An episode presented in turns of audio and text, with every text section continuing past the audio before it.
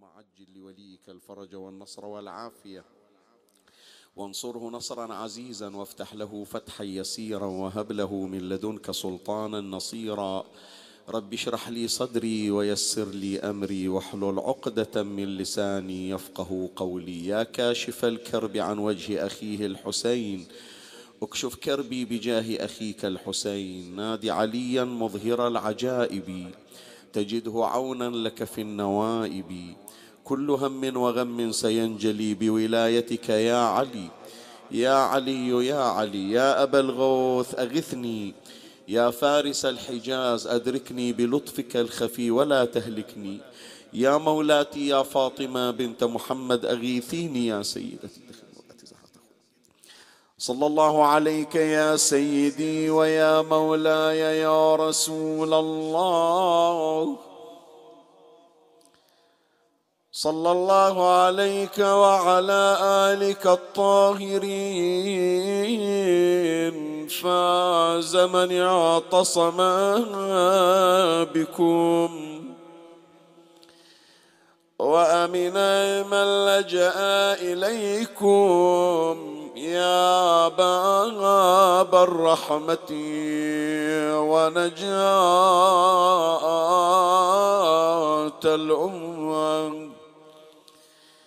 يا ليتنا يا ليتنا كنا معكم سادتي فنفوز فوزا عظيما.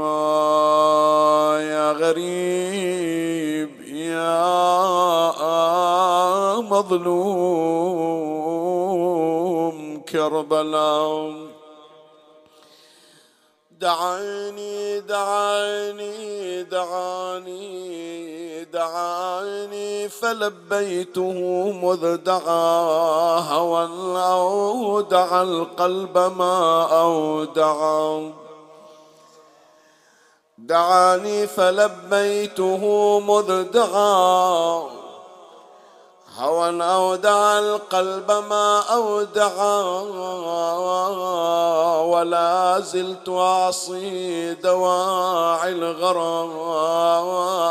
ولولاكم لم أجب طيعا. إذا القلب إذا القلب فيكم جوى لا يذوب. إذا القلب فيكم جوى لا يذوب فقد كذب القلب فيما ادعى إذا القلب فيكم جوى لا يذوب فقد كذب القلب فيما ادعى وإن أنسى لا أنسى أم البنين وقد فقدت ولدها أجمع. وقد فقدت ولدها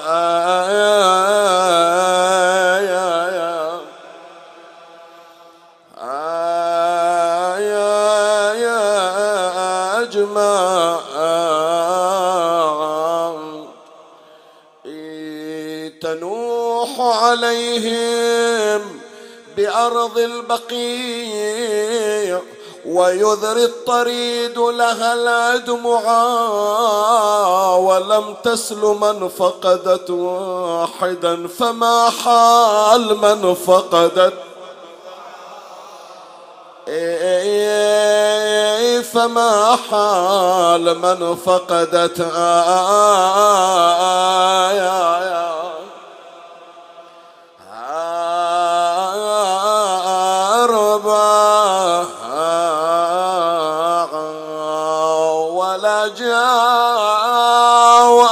وأنم الأربع الراحة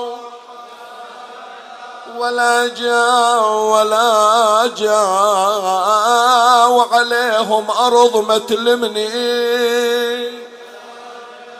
ولا جاء ولا جاء شباب على الترب والناو.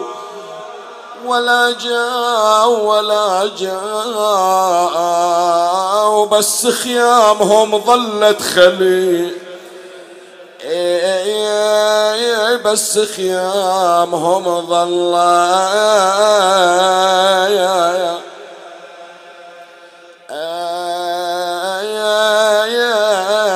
ادخلي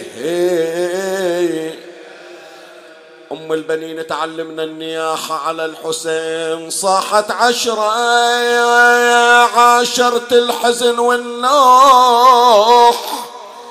عشرة عشرة وأقول الحزن ما وفيت. عشرة عشرة أم البنين تصيح لو أنا عندي من الأولاد. عشرة لفديهم إلك يا ابن الزكي لفديهم إليك يا ابن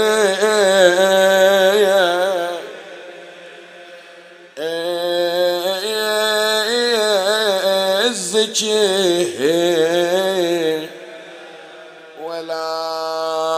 أولاد أربعة والناس كلهم يحسدوني. والخلق بس يم البنين يخاطبوني. كلهم فرد ساعة. يا وصفة فارقون. ظلوا على حر الثرى من غير تغسيل. وويلا لا تهيجون أحزان. قلبي يا مسلمي راحوا اولادي لا تسمون امي الابن. أنا لو راحوا اثنين وعلي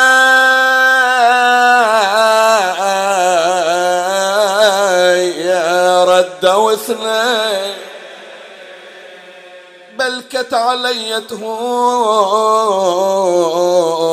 جمرتها المجاتي لا تذكروا لها الاسم ذايب فادي منين البنين وكربلاء ضمت أولادي. عباس صاب النهر مقطوع الأيادي وحسين واسفة فوق صدر داسة الخ.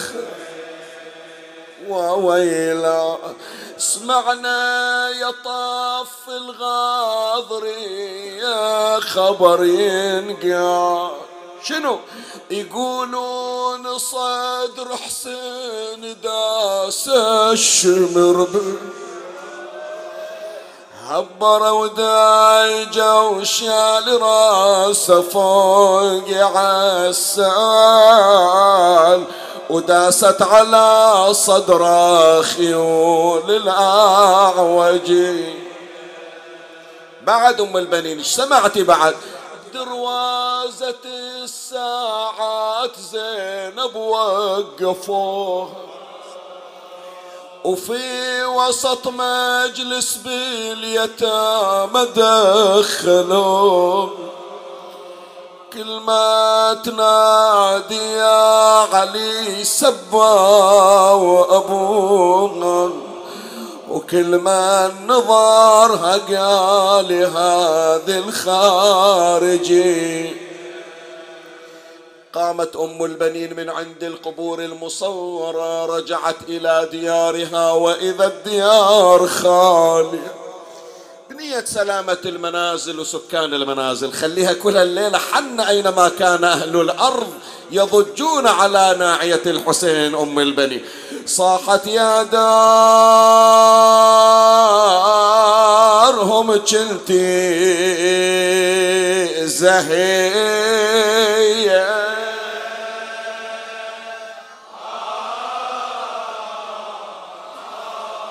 زهية وكانت قناديلك مضية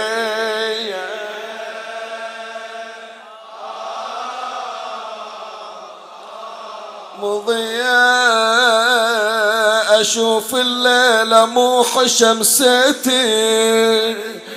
أشو الليلة موح شمستي. على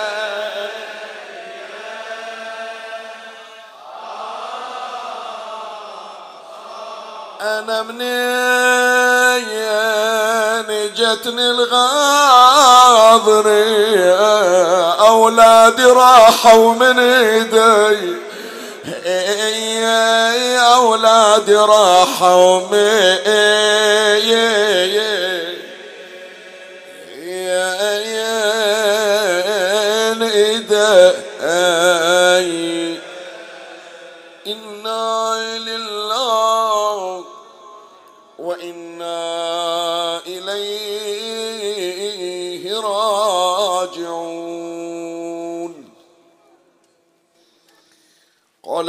امير المؤمنين علي بن أبي طالب. صلوات الله وسلامه عليه. لعقيل أخيه رحمه الله. انظر إلى امرأة قد ولدتها الفحولة من العرب. لأتزوجها فتلد لي غلاما فارسا فقال تزوج أم البنين الكلابية فإنه ليس في العرب أشجع من آبائها. فتزوجها عليه السلام. لذكرها ولقضاء حوائجنا وحوائج المؤمنين ثلاثا الصلوات.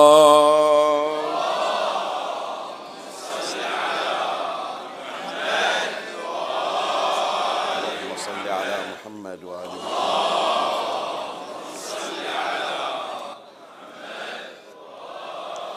اللهم صل على محمد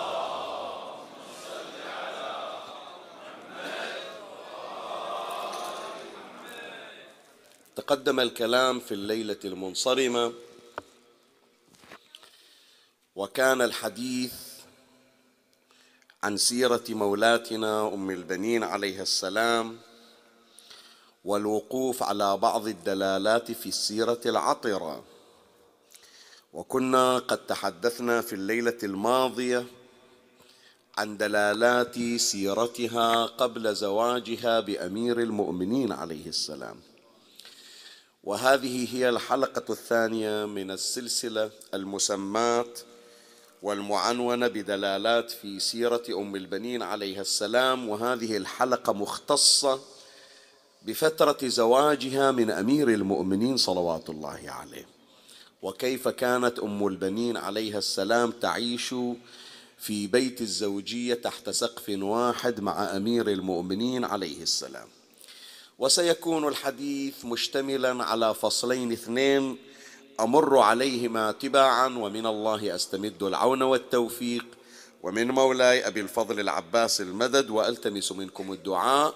وثلاثا بأعلى الأصوات صلوا على محمد وآل محمد.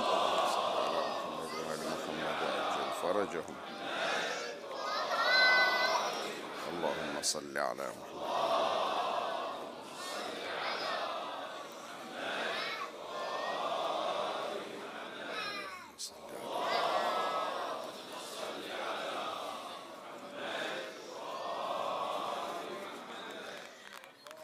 مولاي الكريم أنت حيثما كنت اسمعني وفرغ لي قلبك وأعرني سمعك وأقبل علي بكلك. أخبرتك بأن بحث هذه الليلة مختص بذكر الفترة التي عاشتها أم البنين عليها السلام مع أمير المؤمنين صلوات الله عليه. وأخبرتك أيضا بأن البحث يشتمل على الفصل على فصلين اثنين. أما الفصل الأول فهو مخصص للحديث عن تاريخ زواج أمير المؤمنين عليه السلام بالسيدة فاطمة بنت حزام الكلابية المعروفة بأم البنين. سأتناول في هذا الفصل النظريات والاحتمالات التي أوردها المؤرخون في توثيق زواج أمير المؤمنين سلام الله عليه بالسيدة فاطمة أم البنين. هذا في الشق الأول من الفصل الأول. في الشق الثاني نبين ثمرة هذا المطلب. قد واحد يعتبر بأن هذا الأمر لا حاجة لنا فيه. هذا يترك عادة للمحققين للباحثين. شو سوى أنا أمير المؤمنين؟ تزوج قبل بعد متأخر سابق. أنا إيش أستفيد كمستمع؟ إيش أستفيد؟ أنا جاي الليلة في ذكرى وفاة أم البنين عليه السلام. أريد أن أتعرف على مقاماتها. أريد أن أزداد معرفة بشخصيتها. كون أن أمير المؤمنين تزوجها في بداية مشوار زواجه من بعد الزهراء أو في آخر ذلك المشوار أنا ما أستفيد وليس لي طائل من وراء. لا راح نبين الثمرة من هذا البحث الذي يعرفنا بعضا من مقاماتها سلام الله عليها. فأما الشق الأول فهناك رأيان بالنسبة إلى زواج أمير المؤمنين عليه السلام من أم البنين والفترة التي تزوج بها. أما الرأي الأول يذهب إلى أن أمير المؤمنين عليه السلام تزوج بأم البنين وكان ذلك في عهد عثمان بن عفان. يعني هذا الكلام من بعد رحيل الزهراء عليه السلام بقرابة 13 أو 14 سنة تقريبا بعد رحيل الزهراء. مو مباشرة من رحيل الزهراء تزوج أمير المؤمنين بفاطمة أم البنين. زين أصحاب هذه النظرية اعتمدوا على شنو؟ اعتمدوا لتوثيق تاريخ زواج أمير المؤمنين عليه السلام من السيدة فاطمة أم البنين على مولد أبي الفضل العباس عليه السلام. أبو الفضل العباس ذكروا بأن عمره حين استشهاده أربعة وثلاثين سنة. ووجدوا في المصادر أن تاريخ ولادة العباس عليه السلام كان في الرابع من شهر شعبان كما سيمر إن شاء الله في الأشهر القادمة ذكرى ميلاده العطر سنة 26 للهجرة. يعني بعد ثلاث سنوات من تولي عثمان بن عفان دفة الخلافة. فأصحاب هذه النظرية قالوا مو معقولة بأن أمير المؤمنين تزوج فاطمة أم البنين بعد رحيل الزهراء عليها السلام واستمر استمرت أم البنين إلى قرابة 14 أو 15 سنة بلا إنجاب. ما معقولة. لأنه تاريخ شهادة الزهراء عليها السلام متى كان؟ كان بعد رحيل أبيها المصطفى محمد صلى الله عليه وآله. اللهم صل على محمد وآل محمد.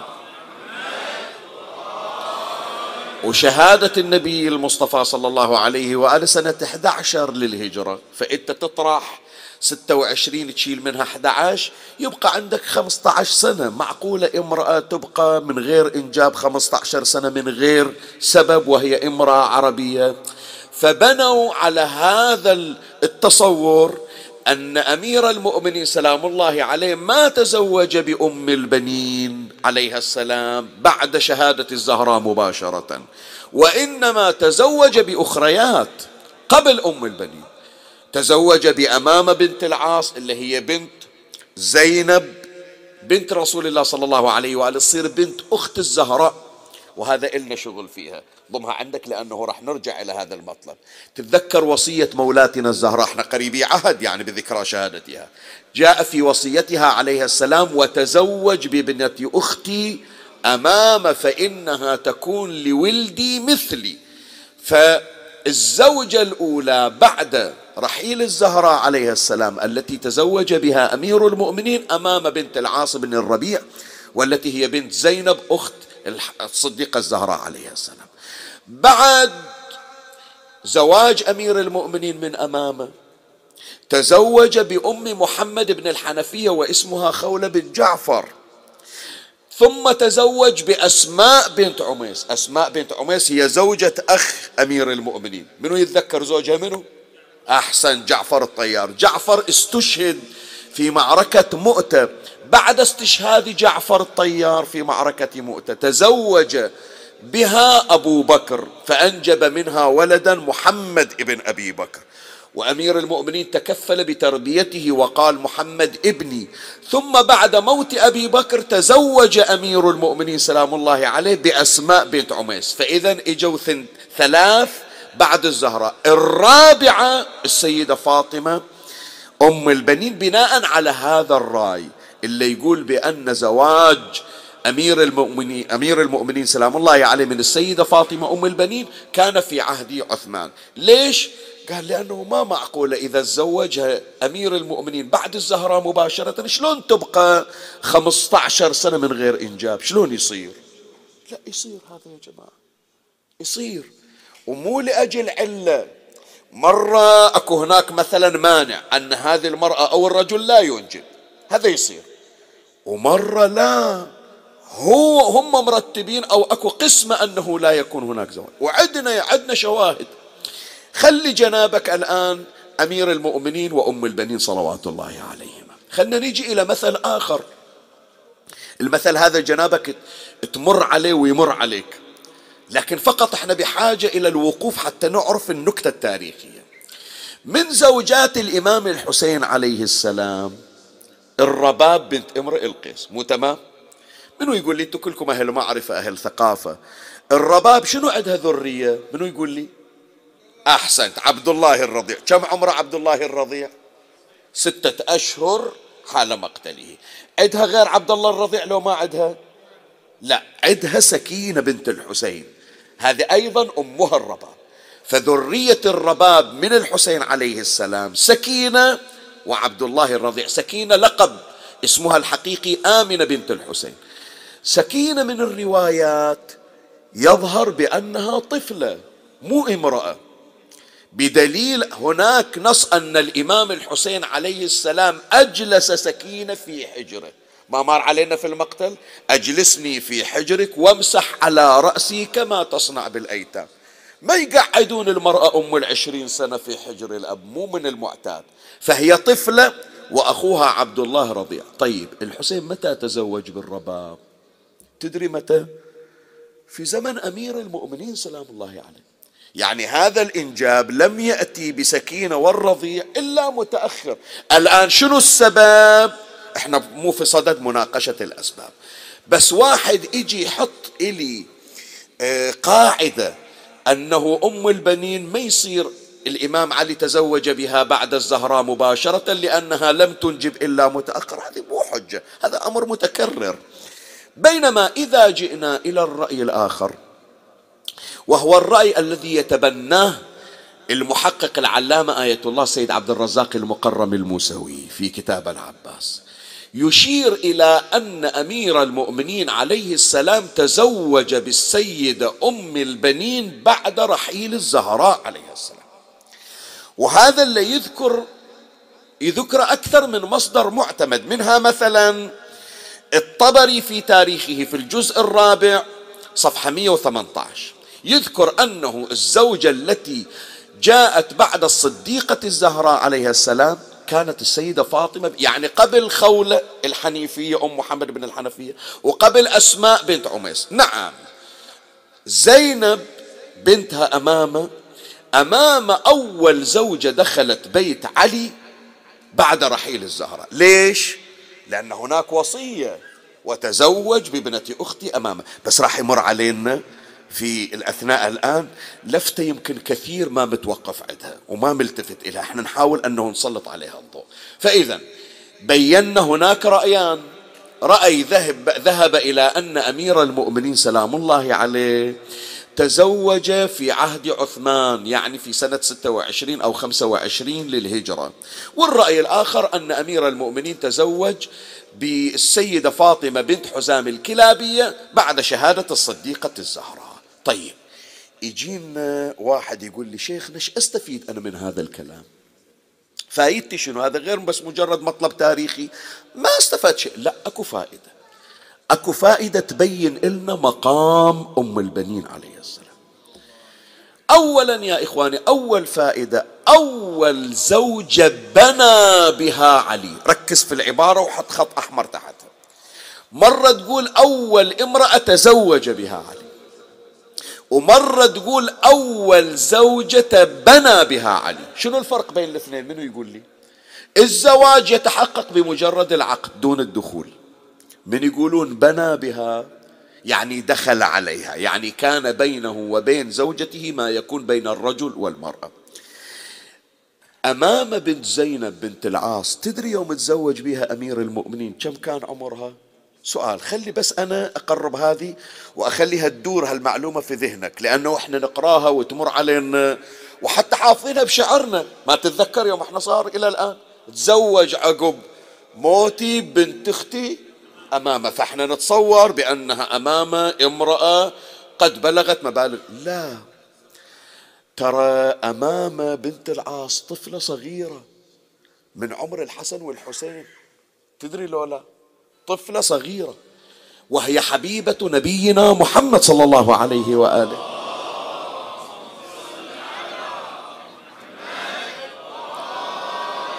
ومن تقرأ في سيرة أمامة كان النبي صلى الله عليه وآله يحملها على عاتقه كما يحمل الحسن والحسين لأن أمها زينب فارقت الحياة شابة عمرها 26 سنة وظلت هذه البنت يتيمة فتكفلها جدها رسول الله صلى الله عليه وآله.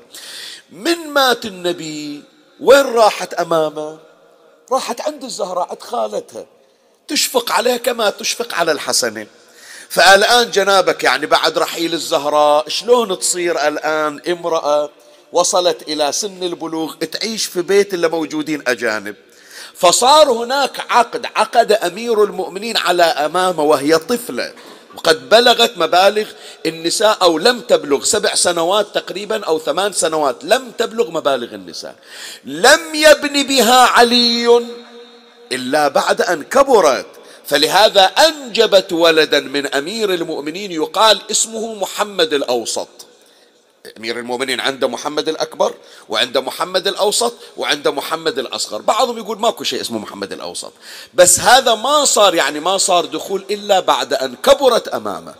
أما أول زوجة بنها بها علي يعني كان بينه وبينها ما يكون بين الرجل وزوجته هي السيدة فاطمة أم البنين عليها السلام.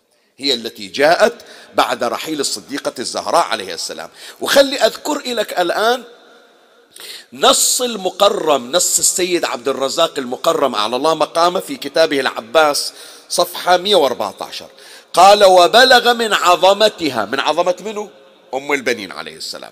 وبلغ من عظمتها وتبصرها بمقام أهل البيت عليهم السلام أنها لما أدخلت على أمير المؤمنين وكان الحسنان مريضين. يعني بعدهم أطفال صغار. كان الحسنان مريضين. اخذت تلطف القول لهما وتلقي إليهما من طيب الكلام ما يأخذ بمجامع القلوب وما برحت على ذلك تحسن السيرة معهما وتخضع لهما كالأم الحنون. شوية قبل لا أتجاوز هذا الفصل تدري ليش أنا هذا أثرت تحديدا؟ اولا لمقام أم البنين. وإلا ما واحد يوصل إلى رتبة الزهراء عليها السلام. ولا وحدة تدعي بأنها صارت اما للحسنين كما فاطمة. بس أم البنين لا. أم البنين عاطفة الحسنين. تجاههما جعلاها بمرتبة الأم مع التفاوت بينها وبين مقام الزهراء عليها السلام. بس أنا يهمني إثارة هذا الأمر ليش؟ البعض حتى من الخطباء على المنبر في أيام أم البنين يقول ليش تقولون بأنه أم البنين يوم اللي دخلت الدار كان الحسنان يبكيان وهم أطفال وتذكروا الزهراء والحال بأن الحسن والحسين وزينب في ذلك الوقت كانا كبيرين في السن. لأنه إذا أم البنين إجت عمرها 18 19 سنة سنة 26 للهجرة. الحسن والحسين أكبر من أم البنين سنا. بل حتى الحوراء زينب أكبر من أم البنين سنا. فهذه القضية مرفوضة وغير مقبولة. أنا بينت لك من خلال المصادر بأنه لا. أم البنين دخلت إلى بيت علي وكان الحسن والحسين طفلين صغيرين وهي تكبرهما سنا وكانت تشفق عليهما فخولاها أن تكون مراعية لهما رعاية الأم لأولادها. أكو إثارة أنا جبتها في ذاك المجلس. لا يفوتني في هذا المجلس الشريف أن أزينه بها. مولاي الكريم اسمع قد واحد يجي يقول شيخنا شنو يعني ممرضة إجت تمرضهم؟ هذا أي واحد يقدر يسوي؟ لا. هذه رتبة. اسمعني إيش أقول لك. كون واحد يمرض المعصوم أو يكون خادما للمعصوم. مو كل واحد يوفق إليه بدليل خلي أبين لك شباب أنتم أهل معرفة وأهل تردد بل تربيتم تحت هذه الأعواد وهذه المنابر. الإمام زين العابدين عليه السلام في كربلاء كان مريضا صحيح لو لا؟ من الذي كان يمرض الإمام زين العابدين؟ أحسنت الحوراء زينب. ليش الحوراء زينب؟ ما عنده زوجة؟ الإمام زين العابدين عنده زوجة لو لا؟ فاطمة بنت الحسن بتعم أم الإمام الباقر وهي امرأة صديقة وهي أولى الناس بالإمام لأنه زوجته لو احتاج الإمام يغير هدومها هي زوجته. بس عمي شرف الخدمة والتمريض مو كل أحد. إيه مو كل أحد. شوف خلي أجيب لك مثال أيضا من أجل إنارة المجلس. نبينا محمد صلى الله عليه وآله.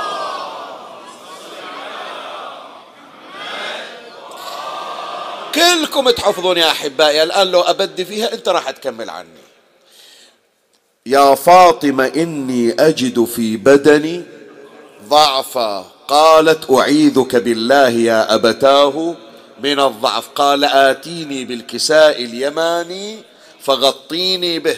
قالت فجئته بالكساء اليماني فغطيته به وصرت أنظر إليه وإذا وجهه يتلألأ كأنه البادر في ليلة تمامه وكماله.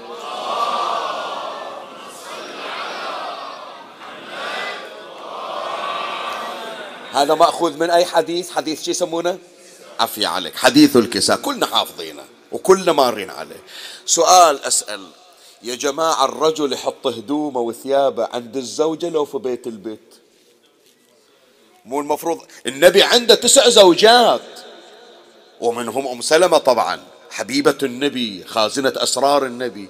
ليش ما خلى النبي كساء اليماني عند زوجته أم سلمة؟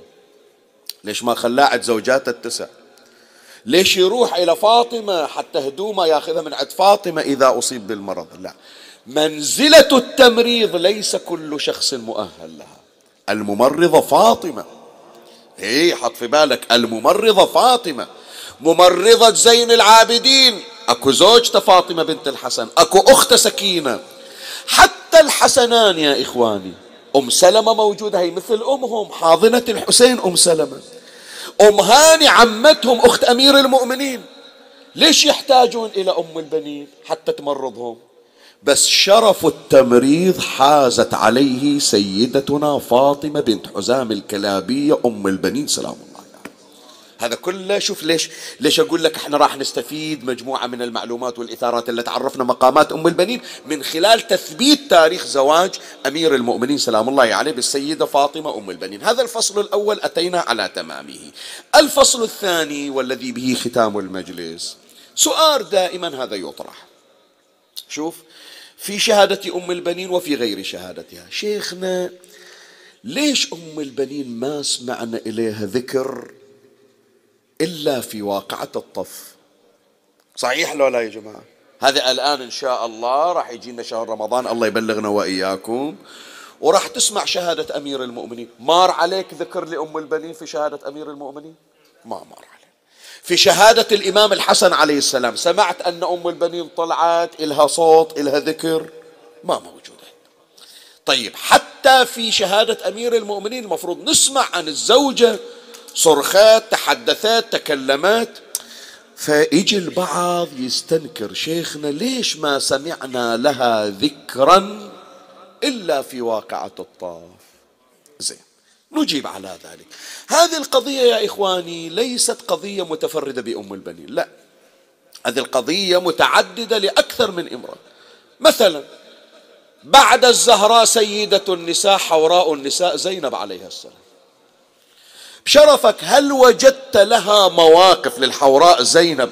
كمواقفها في أيام عاشوراء وكربلاء وما بعد عاشوراء قبل واقعة الطف؟ نعم. عندك خروج للح... عندك دخول للحوراء زينب على الإمام الحسن. عندك مواقف بينها وبين أمير المؤمنين لكن مو بحجم واقعة الطف. صحيح لو لا؟ الذي أبرزها أكثر حدث كربلاء واقعة الطف. مثال آخر السيدة فاطمة المعصومة عليه السلام بنت الإمام موسى بن جعفر. زين متى عدنا يا جماعة؟ إحنا مواقف إلى السيدة فاطمة المع... هل لما تم اعتقال أبيها موسى بن جعفر سمعت أن المعصومة طلعت؟ هل لما تم إشخاص الإمام الرضا عليه السلام سمعت بأن المعصومة صرحت بشيء؟ متى إجانا الظهور والبروز إلى السيدة فاطمة المعصومة؟ إيه لما تم أو جرت محاولة اغتيال الإمام الرضا. إما بعد شهادة الإمام الرضا أو لا لما تعرض الإمام لمحاولة الاغتيال. ذيك الساعة السيدة المعصومة طلعت من المدينة وتوجهت إلى قوم. صار لها إبراز وصار لها إخراج وإظهار. شنو نستفيد يا إخواني؟ لأنه إحنا بعدنا ما واصلين إلى هذا المقام إلى هذه الدرجة وهذا مطلوب من عندنا. أحبائي خصوصا أولادي الله يحفظهم ويبارك فيهم.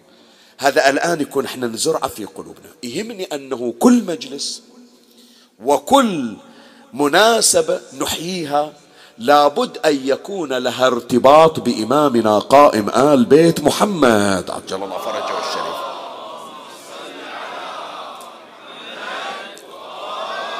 شنو يعني بس عطني من صدرك الساعة؟ شوف إيش أقول لك أنا.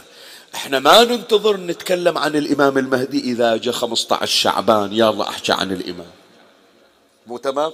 إحنا متى نتعرف على سيرة الإمام؟ إذا جاء ذكر الميلاد.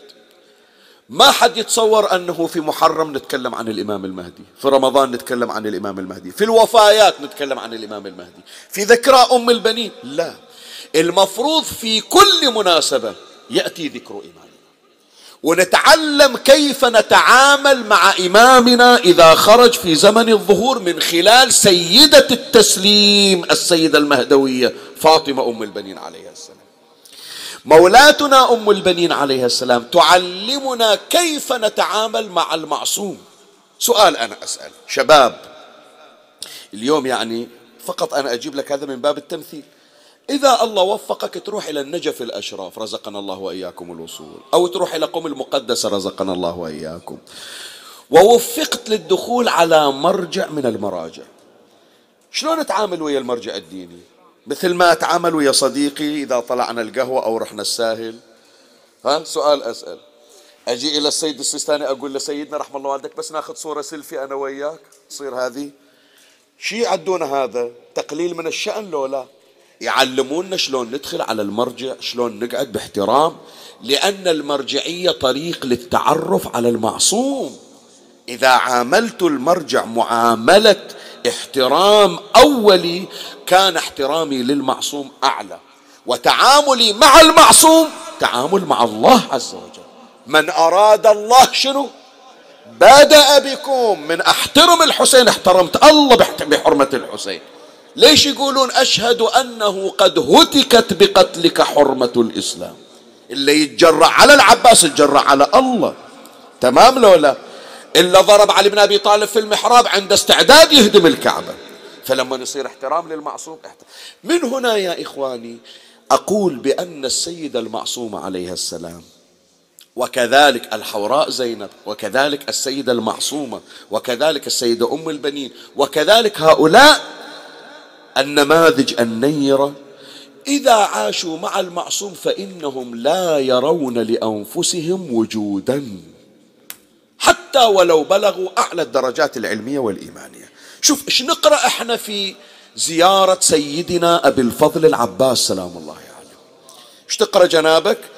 يا ابن أمير المؤمنين أشهد لك بشنو؟ سؤال منو يجاوب؟ منو اللي يذكر الزيارة؟ أشهد لك بالشجاعة أشهد لك بضربات السيف أشهد لك بالتسليم والتصديق والوفاء والنصيحة لخلف النبي صلى الله عليه وآله المرسل والصبط المنتجب. العباس يا جماعة أسألكم عالم لو مو عالم؟ سيد العلماء ربيب علي ربيب الحسن والحسين. سمعت إلى درس حوزوي في محضر الحسين؟ سمعت أنه سوى حلقة سوى مدرسة في قبال مدرسة الحسين؟ أبدا لا يرى لنفسه اعتبار حتى كلمة أخي ما يقولها. وما كان ي... لا صار موقف أكثر من هذا. إجا الشمر الضبابي لعن الله شمرا ولعن الله قتلة أهل البيت. وصاح أين بنو أختنا؟ أين العباس وإخوته؟ هكذا يذكرون فأطرق العباس حياء وخجلا. أنا اليوم واحد يجي يدخل الماتم يقول وين شيخ ياسين أستحي إذا نادوني ما ملتفت لهالأمر هذا. بس العباس يقول من أكون حتى أخاطب كما يخاطب الحسين. شوف شوف الرقي. يقول المفترض خلاص الحسين هو قطب الوجود. إحنا كلنا مهما بلغنا فإننا ندور في فلك الحسين عليه السلام. فلهذا جواب على الاستفسار ليش أم البنين لم ير لها وجود ولم يسمع لها صوت؟ لأنها لا ترى لنفسها اعتبارا في حضور المعصومين علي والحسن والحسين وهو قمة التسليم. ومن هنا يا أخي مسك الختام حتى أحط نقطة آخر السطر وأختم المجلس.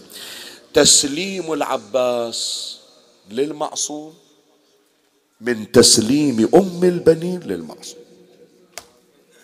أعيد العبارة. تسليم العباس للمعصوم من تسليم أمه للمعصوم. جنابك تروح كربلاء وتوقف على الضريح العباس وتصيح أشهد لك بالتسليم. من وين جاب التسليم من الأم التي ربته علمته كيفية احترام المعصوم. علمته أن لا وجود له أمام وجود المعصوم النوراني. كلنا لا نرى قل منو حتى نحكي؟ إنما شرفني الله بالكلام ببركة وجود المعصوم. فقط هي وظيفتها شنو؟ كل ما يوصي به المعصوم هي تقوم بعملية التنفيذ. أبوك هالشكل قال أخوك هالشكل قال. علينا إحنا نمتثل. وهنا أذكر لك هذا المقطع الذي منه قامت أم البنين بتعليم التسليم لولدها العباس. يذكر الشيخ المازندراني على الله مقامه في معالي السبطين عن كتاب عدة الشهور. يقول لما كانت ليلة إحدى وعشرين من شهر رمضان وأشرف علي عليه السلام على الموت يعني انضرب أمير المؤمنين وقال الآن آخر أنفاس أمير المؤمنين. هذه الوصايا الأخيرة. وأشرف علي عليه السلام على الموت أخذ العباس وضمه إلى صدره الشريف وقال ولدي علي يحكي ويا العباس وستقر وستقر عيني بك في يوم القيامة. أي غير يقول الإمام زين العابدين إن لعمنا العباس منزلة يوم القيامة يغبطه عن باشر أمير المؤمنين رافع راسه بأبو فاضل. يقول هالولد اللي الله عوضه بجناحين أخضرين يطير بهما مع الملائكة والأنبياء والشهداء والصديقون يشوفونه ويغبطونه على المنزل هذا ولدي أنا اللي تعبان عليه ومسونا وسوتها الأم الطاهرة اللي تعبت عليه ربته. وستقر عيني بك في يوم القيامة. ولدي إذا كان يوم عاشوراء ودخلت المشرعة إياك أن تشرب الماء وأخوك الحسين عطشان دير بالك يا أبو فاضل. دير بالك ترى أنا رايح. بتدفنوني بالنجف وتمشون عني. أريد لك يوم في أيام محرم. أريد لك يوم مخصص يذكرون موقفك. أريدك أنت تصير موسوعة الوفاء مثل ما صارت أمك موسوعة الوفاء. أدري بيك عطشان. أدري بيك قلبك كصالية الغضاء لكن اصبر يا أبو فاضل اصبر. اصبر ما هي إلا سويعة. وسيبقى اسمك في مسمع الدهر.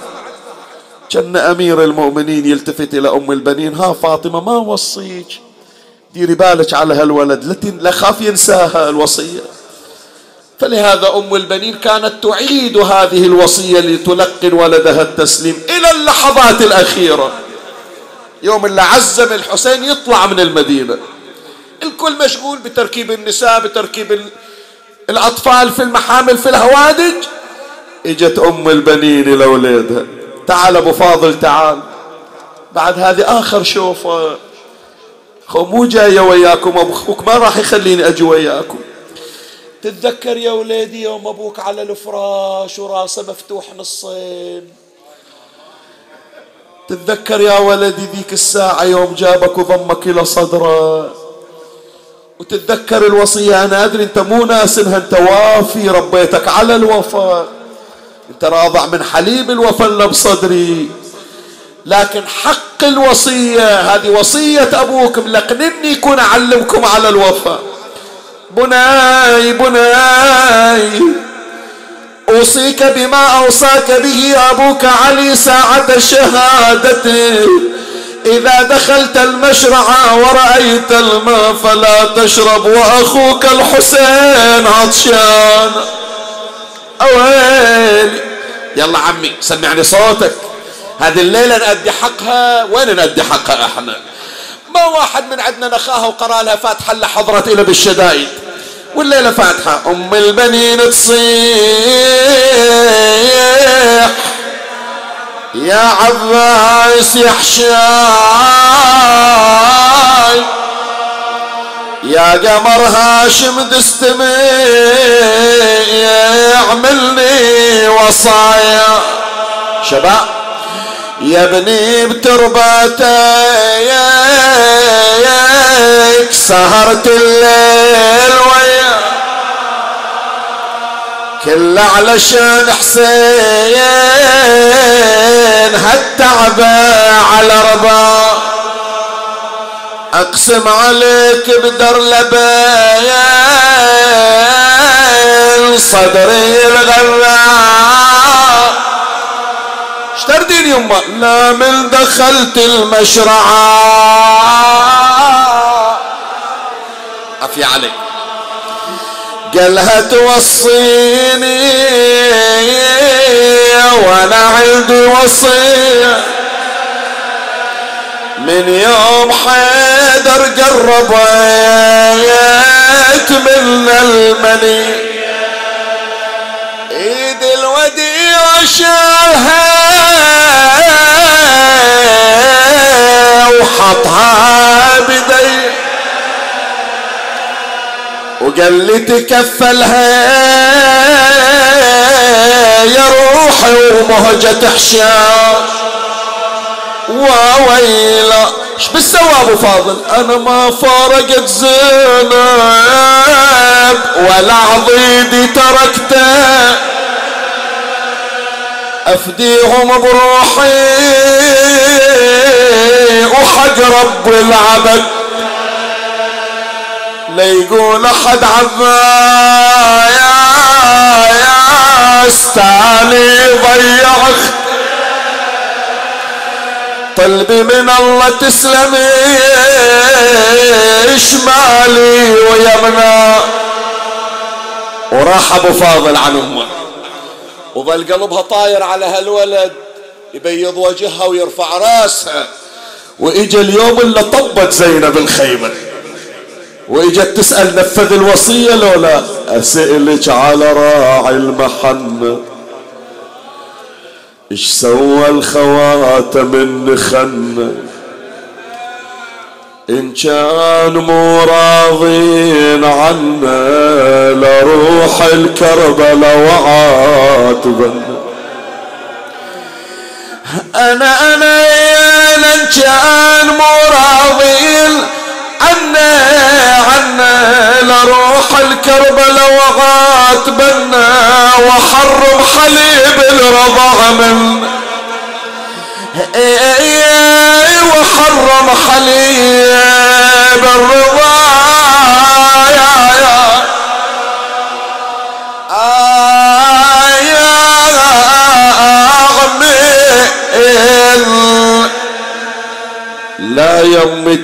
اش تقولين ثلاث انعام من اخوة الطيبين بذلوا كل جهدهم دون الحسين. وأخويا عباس سور المخيم. عشاق زينب السادة أولاد الزهرة. خاف أحكي الحكاية وأنزل واحد يعاتبني. اسمعها زينب إيش قالت؟ عقب عباس يا يما سبوني. وسط المجالس دخلوني. ويا الخارجية يسموني. أقول لا لا سطروني يا يمه على عيوني.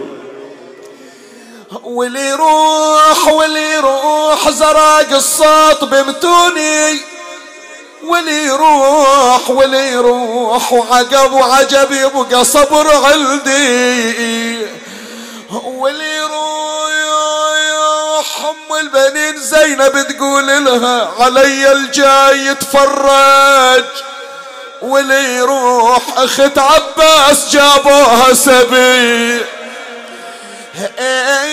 أخت عباس جابوها.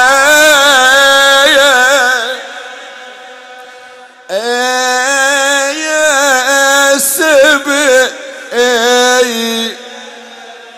بقيت أم البنين أيامها الأخيرة تبكي على أولادها وتندب حسينا باشجان دبا حتى إذا مرت على القبر الذي مثلته لولدها العباس يقولون يا ابن ضيعت زينب والايتام حرمة وغريبة وضايعة والقوم ظلام. والله عظيمة كان زينب دخلت الشام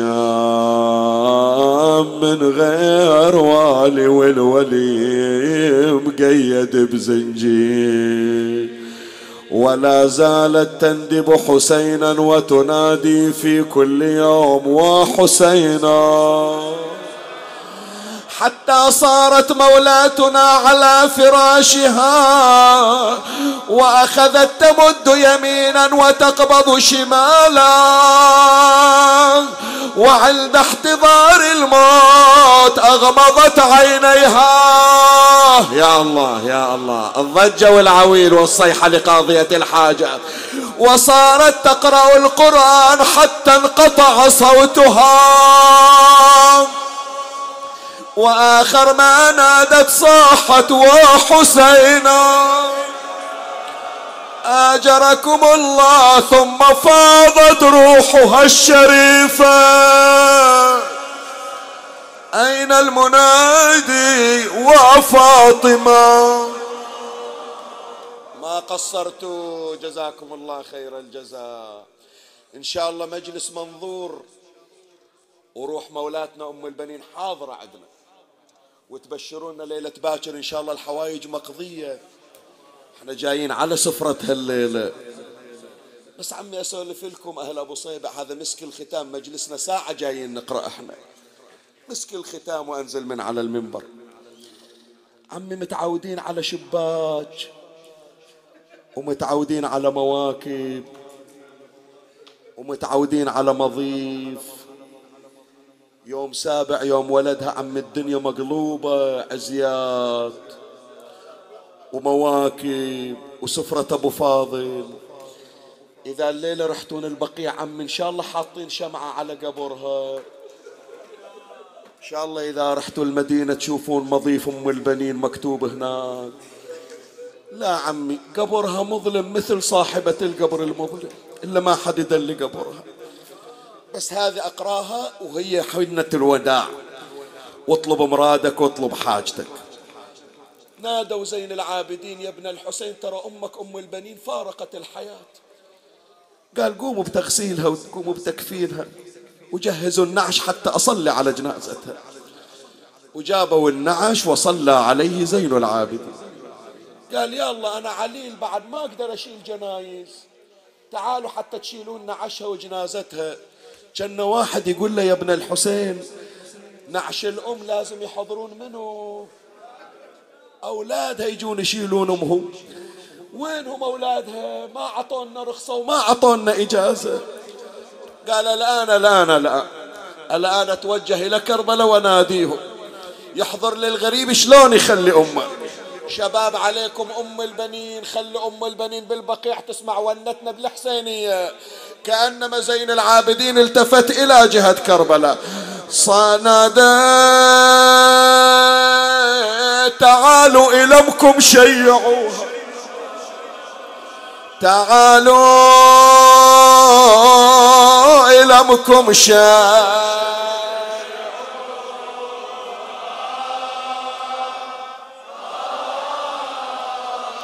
لا والله خاف يزعل علينا ولدها. خلي الحن يكون مميز. تعالوا إلى مكم شاء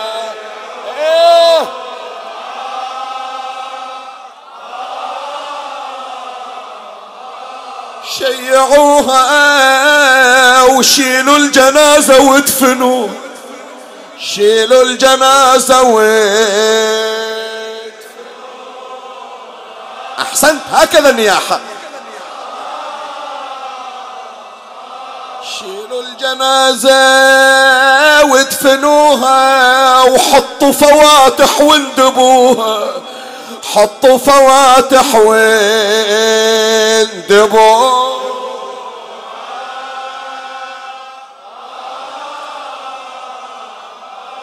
اسمعني اسمعني عمي. اندبوها أنا أذكر جنازة محضروها أي جنازة؟ أذكر جنازة محضروها ماتت رقية على ابوه بالأمس كانوا معي واليوم قد رحلوا. وخلفوا في سويد القلب نيرانا. يا الله بك يا الله بمحمد بعلي بفاطمة بالحسن بالحسين بعلي بمحمد بجعفر بموسى بعلي بمحمد بعلي بالحسن بالحجة ابن الحسن بجاه مولاتنا أم البنين بجاه ولدها كاشف الكرب عن وجه أخيه الحسين بجاه كل ذي جاه عندك اقض حوائجنا يا الله يا الله يا الله يا الله يا الله يا الله يا الله يا الله يا الله يا الله يا الله يا من لا يقال لغيره يا الله اقض حوائجنا يا الله فرج عنا يا الله اشف مرضانا وأمراضنا يا الله فك قيد الأسرى والمعتقلين ورد الغرباء والمبعدين. وارزق يا رب المحرومين. من كان محروما من الذرية ارزقه الذرية الصالحة. أصلح لنا في أولادنا وبناتنا وألف بين الأزواج وزوجاتهم. ووفق أبناءنا لكل خير. عجل اللهم فرج إمامنا صاحب العصر والزمان. شرفنا برؤيته وارزقنا شرف خدمته. ترحم على أموات وأموات الباذلين والسامعين والمؤمنين. سيما من لا يذكره ذاكر ولا يترحم عليه مترحم. وإلى روح مولاتنا أم البنين وأرواح موتانا وموتاكم ولمن مات على الإيمان نهدي ثواب هذا المجلس وثواب الفاتحة مع الصلوات.